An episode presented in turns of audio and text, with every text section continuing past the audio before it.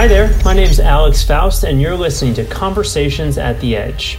Each week, we meet with a top business thought leader to learn what they think we should be prioritizing to build better businesses, positively impact our communities, and scale up. Good afternoon, good morning, good night, depending on what part of the world you're joining us from. We're welcoming Paul Akers. He's based in Seattle today. Paul is a founder and president of FastCap. He wrote his first book, which we're going to be talking about today, called Two Second Lean, and it's about creating a lean culture that is fun. Your company is exceptionally lean, process oriented.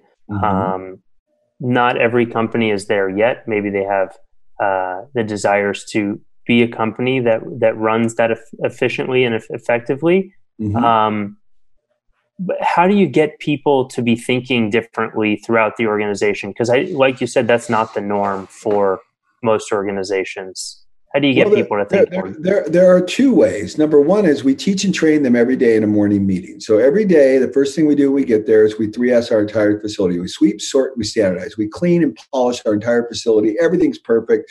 All tools are put away. Nothing's missing. We are ready to work. For a half hour, we all 50 of us spend time making sure we're ready to work. We prepare to work. And then we go into a, a morning meeting where we mentally we physically prepare, then we mentally prepare. We go into a morning meeting, a stand up meeting. We talk about our problems. We talk about all our improvements. We study history. We study Deming's principles. We study Ohno's principles.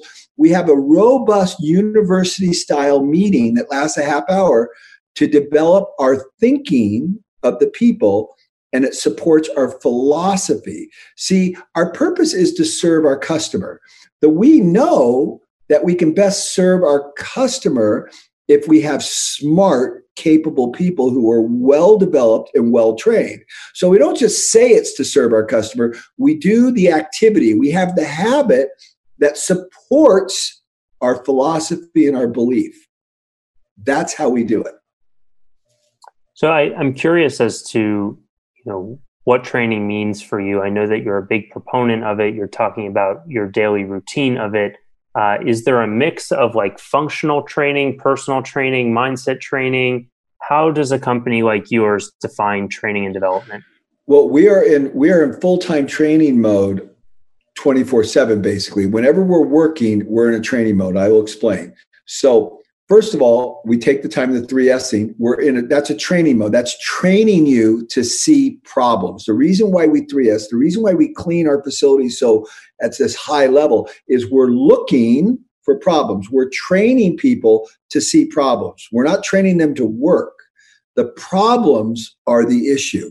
The problem is most people ignore the problems, they sweep them under. We're looking for them. So we're training people to see problems. Then the next thing is we make sure they have the cognitive information so they can process in the morning meeting. They understand how to think. They understand Deming's principles. They understand Ohno's, Ohno's principles of improve what was improved for further improvement. Deming, we are in a new economic age.